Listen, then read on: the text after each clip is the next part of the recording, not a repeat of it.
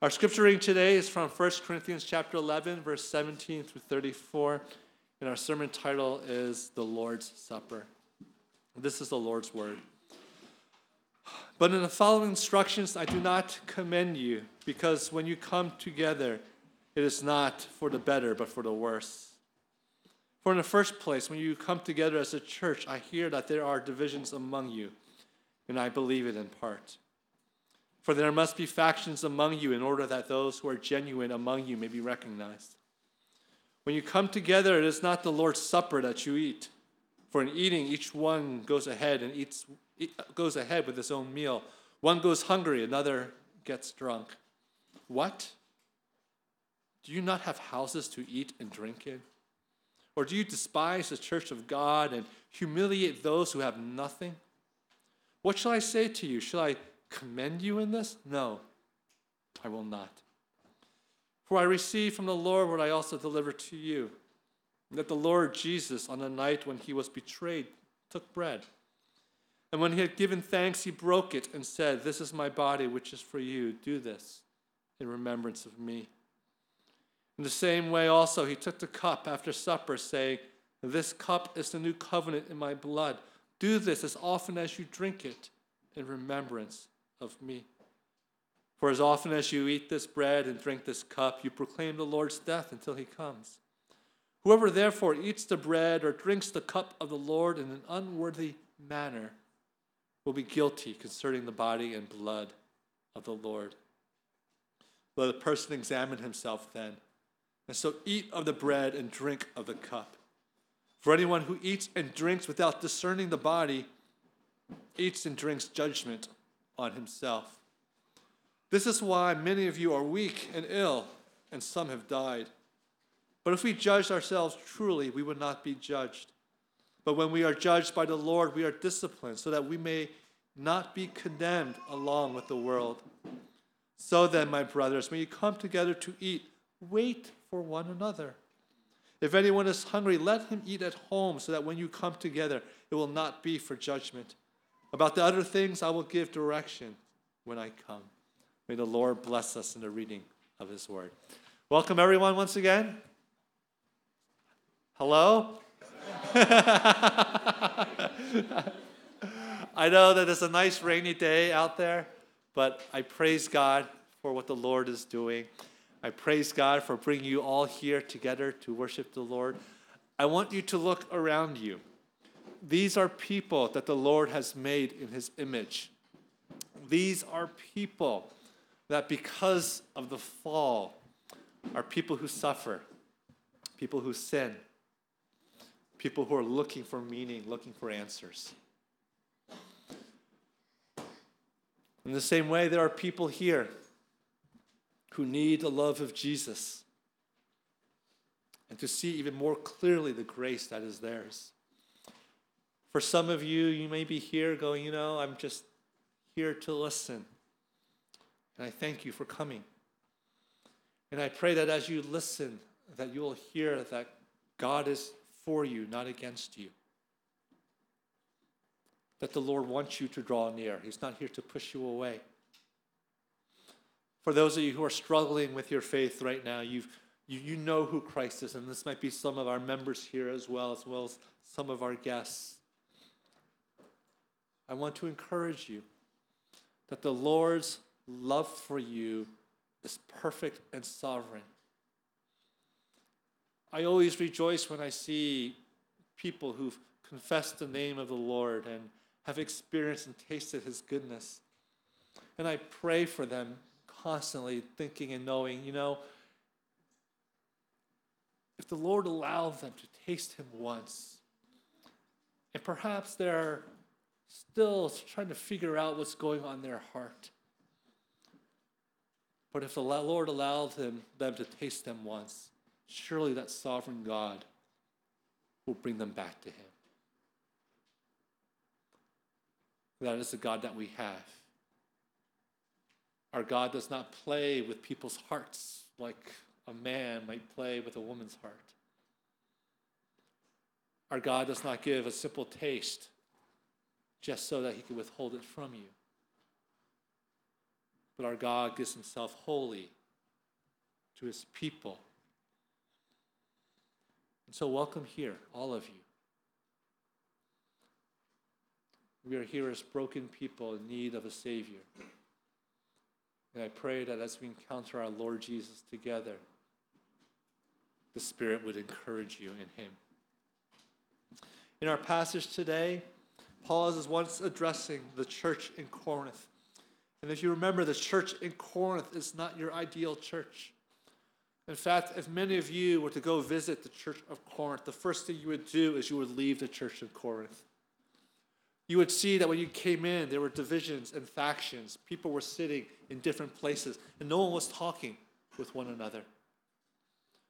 You would see that the sexual immorality in the church was just all over the place, and, and it was evident to all what was happening in the church. And yes, there were people who still would confess the name of the Lord Jesus, but their lives reflected nothing of it. And lastly, there was no love amongst them. For people sought to use religion for their own gain instead of having experienced the love of God to die to self and to serve others in the gospel. This is the church that Paul is addressing. And this is the church that many of us, if we walked in, we would leave right away. But there's something amazing about Paul and amazing about God.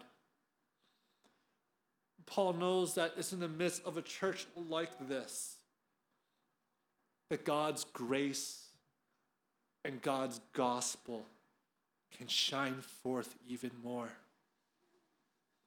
He says here in this chapter listen, I've heard that when you gather together to come to church, that there are divisions among you. And I believe that in part. And in verse 19, he says, Listen, there has to be factions among you in order that what? In order that those who do know Jesus may be recognized. And this is something that all of you, whether you're a visitor here or whether you've been in this church for a long time, that as you grow in your faith, you realize that even in a church like this, there are those people in our church who are doing, by God's grace, doing well. These are the people where you tap them on the shoulder and you say, Jesus loves you. And they start crying and they start bawling because the grace of God is so deep in their heart. And then there are other people in our church who are just trying to figure things out. Who is this Jesus? Why is this person crying? And even within the church of Christ, there is a grace when there is conflict. There's a grace when there when the, the the, the rate of growth between different people and peoples because we recognize God's hand when He does grow us. And then we pray earnestly, as, as Paul does. Those who are not following in line with the Lord. What this church was doing was interesting they would come to church early, it, it appears. And they would come and they would just eat. Can you imagine that? You come into church and the first thing you do is eat. Excuse me. but as they would eat, there were people who were eating just to gorge themselves. And then there would be people eating while their brothers were, were going hungry.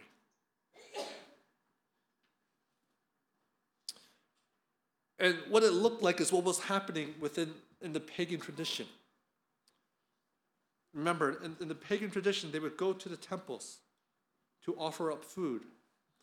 But it's also not a place, not simply a, place to offer up food, but there was a market there. So the food that was sacrificed there, the, the people would just sell it.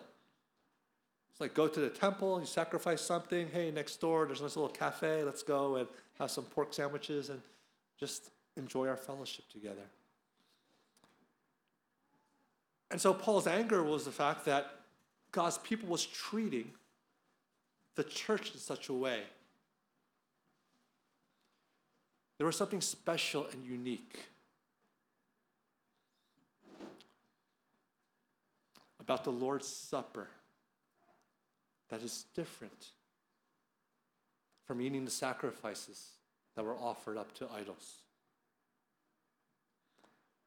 And Paul wanted to make sure that everyone understood this sacrament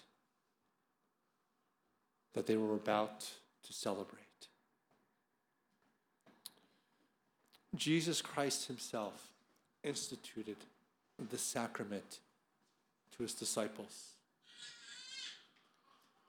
His goal was to show his disciples and all the people who would believe in the future that in partaking of this, that they would remind themselves that they were united with Christ in his death. That the body and the blood of Christ that was sacrificed on behalf of our sins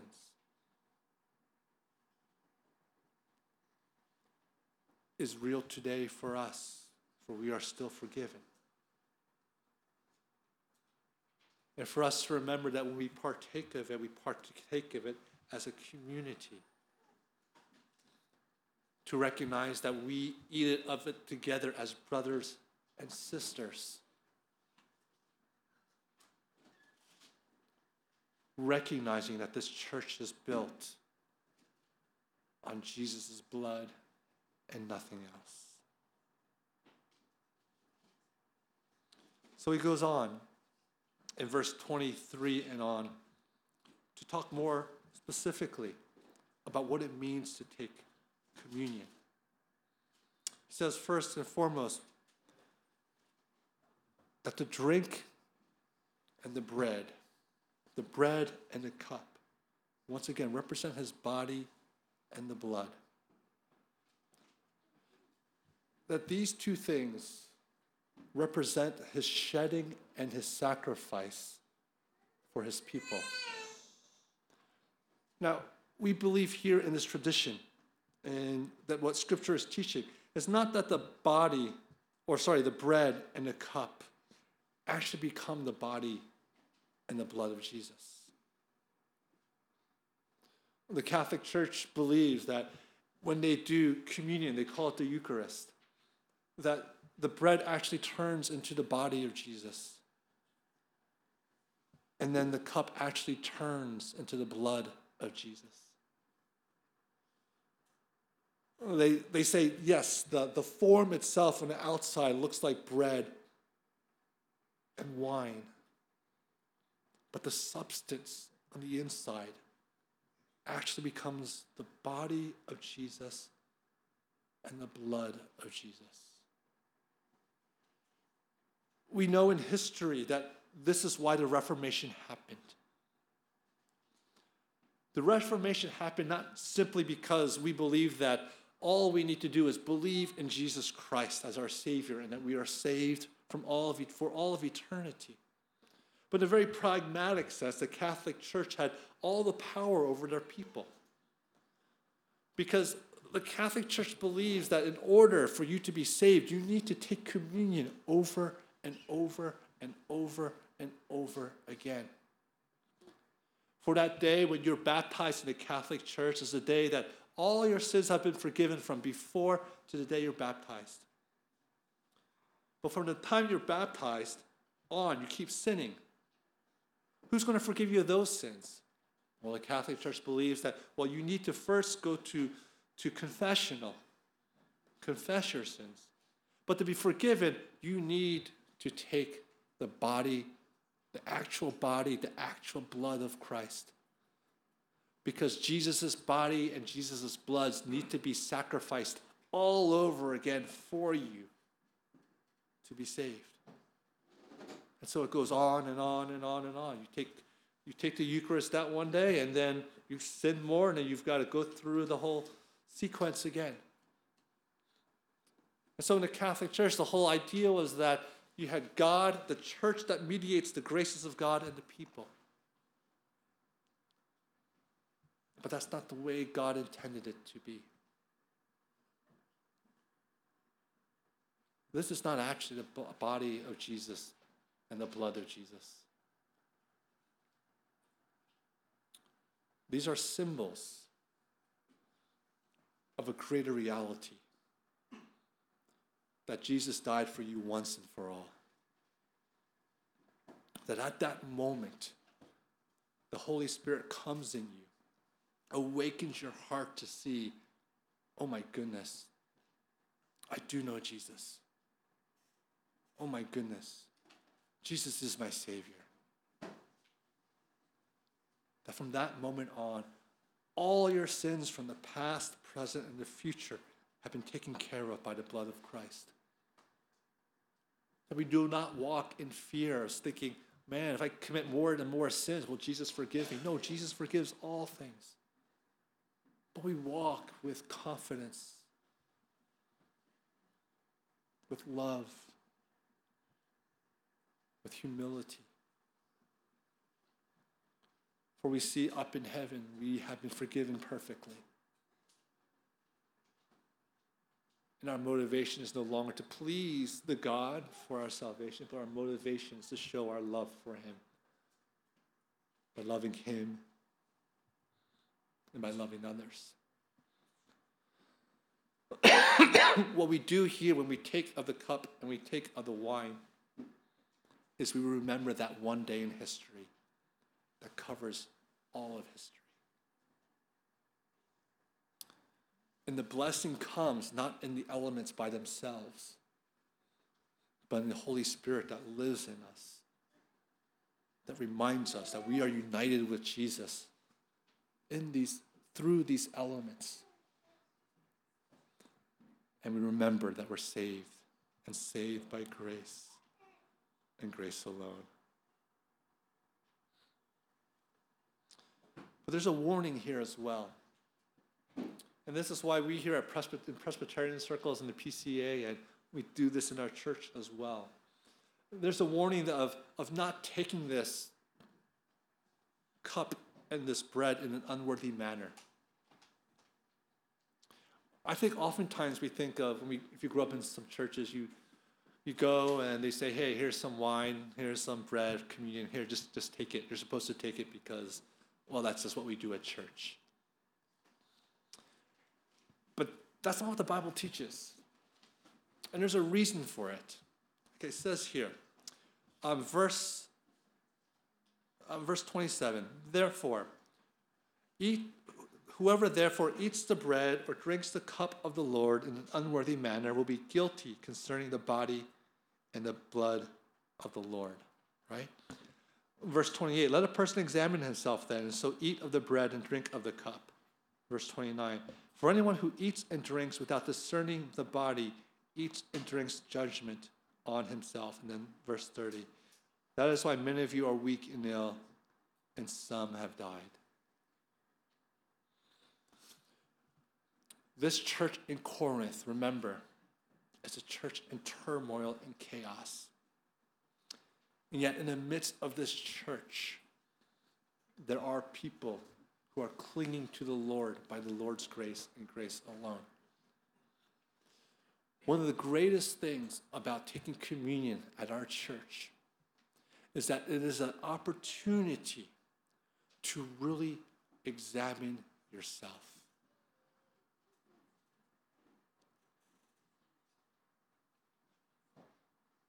Do I believe that Jesus is my Savior? Do I believe?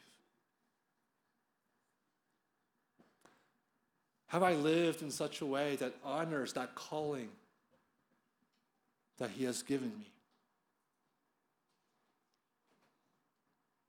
Are you faithful to Him?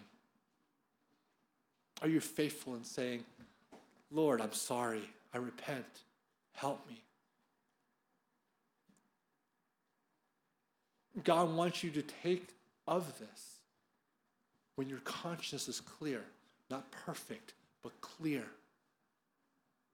And by your conscience, you could say, I'm still a sinner, but I trust in you, Jesus. Come.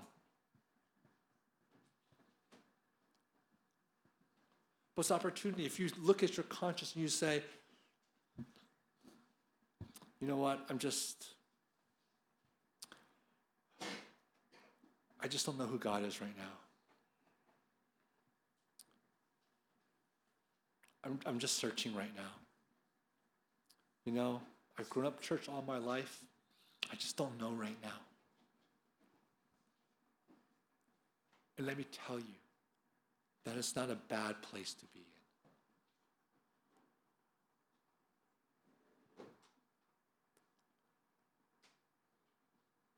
For when you can recognize that you do not know Jesus yet, that's when you can actually start searching for Jesus and find him.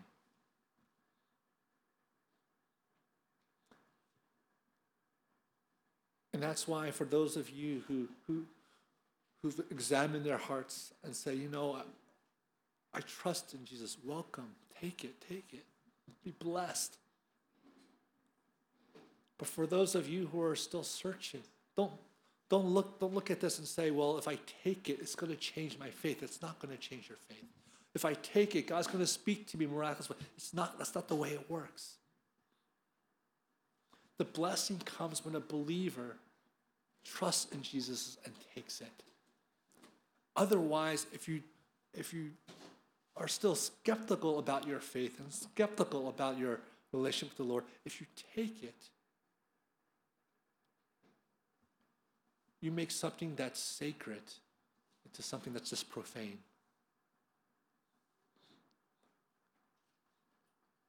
And what we're waiting for is for all of us one day, this will happen when the Lord returns. But for you as individuals, when you do come and say, you know what? Jesus is who I love. This church is a church that I love. And when you take it, it's not a piece of bread anymore. It's not a cup of wine anymore. It's the body and blood of Christ. And that's what makes it special. Let me give you an analogy. If you're married, you should have a ring. I don't have a ring, but anyway, but you should have a ring. if you're married, you should have a ring. That ring is a token or a sign of a real reality. You're married. You say sorry to your spouse all the time. You say I love you to your spouse all the time.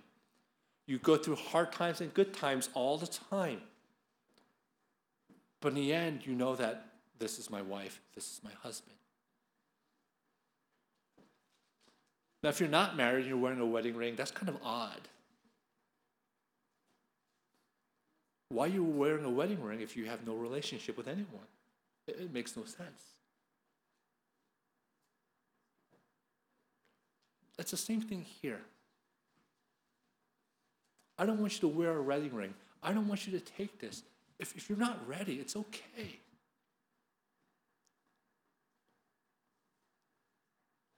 Wait till you see the real Christ, that you may partake of this with joy together. There's one special um, charge, if I can put it that way, to God's people about what it means to examine yourself. And that is this don't let your brother go hungry. Let me say that again. Don't let your brother go hungry. The, context of this is that people were abusing food one way or another. And part of what we understand is that you're actually not supposed to take communion if you're hungry you, this is supposed to be a spiritual blessing. If you're really hungry, that's okay. Just repent right now and then come and get it. But for the most part, if we don't love our brothers and sisters in a way that's pragmatic and practical, Here's some food. You're hungry? Hey, I'll feed you. You need a ride? Here, here's a ride. You need help with uh, X, Y, and Z? Here, let me, let, me, let, me, let me come down and help you with X, Y, and Z. But there's an aspect of communion that's not merely me and God, but there's an aspect of communion where it's the love of the church with one another. That's why here at this church, we have membership. It's a confession to one another that you're my brother, you're my sister. And yes, we don't do it perfectly, we're still trying. But we strive to say, how can we help your brother? How can we help your sister? For in so doing, when we take communion, we take it together. And we solidify the bond that we have in Christ with one another. Brothers and sisters, those of you who know the Lord Jesus Christ and are a member of this church, you are welcome to this table. For those of you who are believers in Jesus and are a member of a church in good standing, in other words, you can say to me, you can say to yourself, I'm just here visiting. I have this church back in St. Louis. It's my, it's, it's my church. It's where my prayers are. It's where my resources are. It's where my heart is. I'm here visiting. Welcome to the table. Welcome to the table. For those of you who are just here visiting and just trying to figure out who Jesus is, I say to you, don't worry about this. Find Jesus. I had the privilege of going to the High Museum to see um, um, the Infinite Mirror um, exhibit. You know, it's just really, it's really famous, and uh, just privileged to go there with my wife. And I love artists. I really love artists because I believe artists are one of the few people who are brave enough to look at this world, to see its madness, to see its brokenness, to see its meaninglessness, and stare it in the face. Most of us, when we see that meaninglessness, that brokenness, that madness, just turn on Netflix, get something to eat. You just entertain yourself. You find something else to, to distract you. And even uh, Kusama, I think that's her name. She was saying, No, I, I look at the infinite, and it helps me to feel like I've, I found meaning in my life.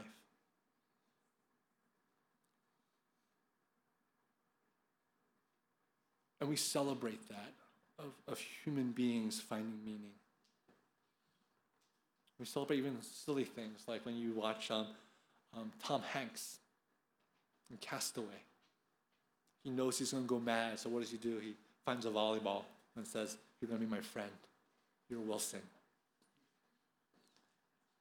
And we celebrate that because even in the midst of madness, the human being tries to find sanity. Artists seek to find meaning in meaninglessness, order in chaos, sanity in madness.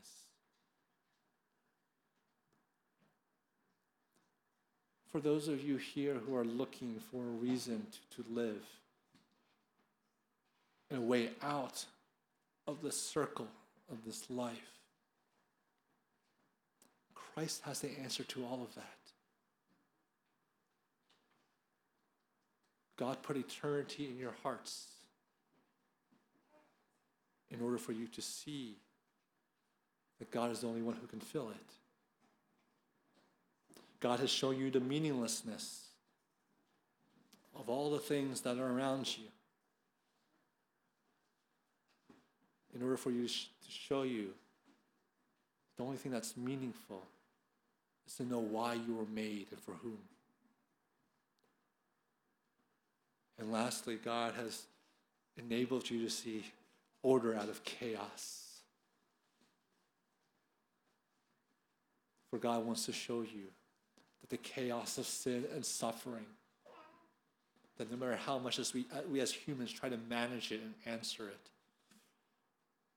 that the ultimate judge, the ultimate one who will fix all of this and redeem all of this, is God Himself. So today, let us meet our Savior and rejoice in Him. Pray with me.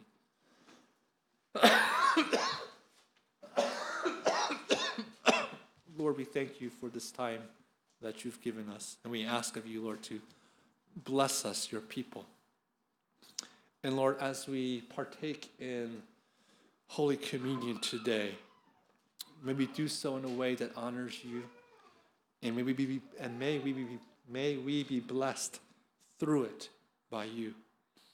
Sustain your church, Lord God through the truths of the gospel. Sustain your church, O God, through the body and the blood of Christ. And may, Lord, we be witnesses to ourselves and to this world that our Lord Jesus is alive, that he is moving, that he is ministering and giving hope to all. In Christ's name we pray. Amen.